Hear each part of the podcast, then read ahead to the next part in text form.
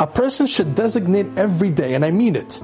It's brought down in Halacha and the Be'er Halacha. The Chafetz Chaim says, every day a person should designate having a sit-down conversation with God. If a person does that, I promise you, the Chachamim promise, not me, it's a life-changing thing. Open conversation with God. Sit down. Tell him, Hashem, today I had this in this day. I wish I could have done better in this. I wish I didn't scream at this person. I wish I would have been nice to this person. I wish I would have learned more Torah. The Yetzer Hara got me. Hashem, please help me tomorrow to utilize my time more. Or today, I was being a little rough on the road while I was driving.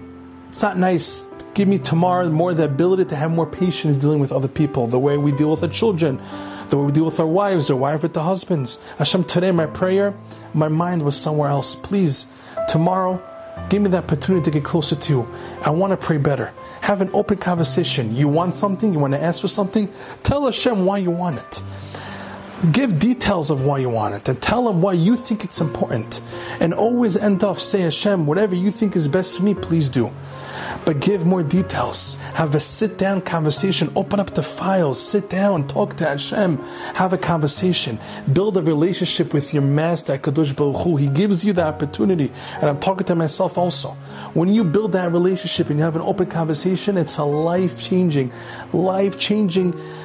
thing in Judaism, thing in your relationship, in your life, because you know that you can always talk to God. You always know that you have a listening ear, the creator of the world.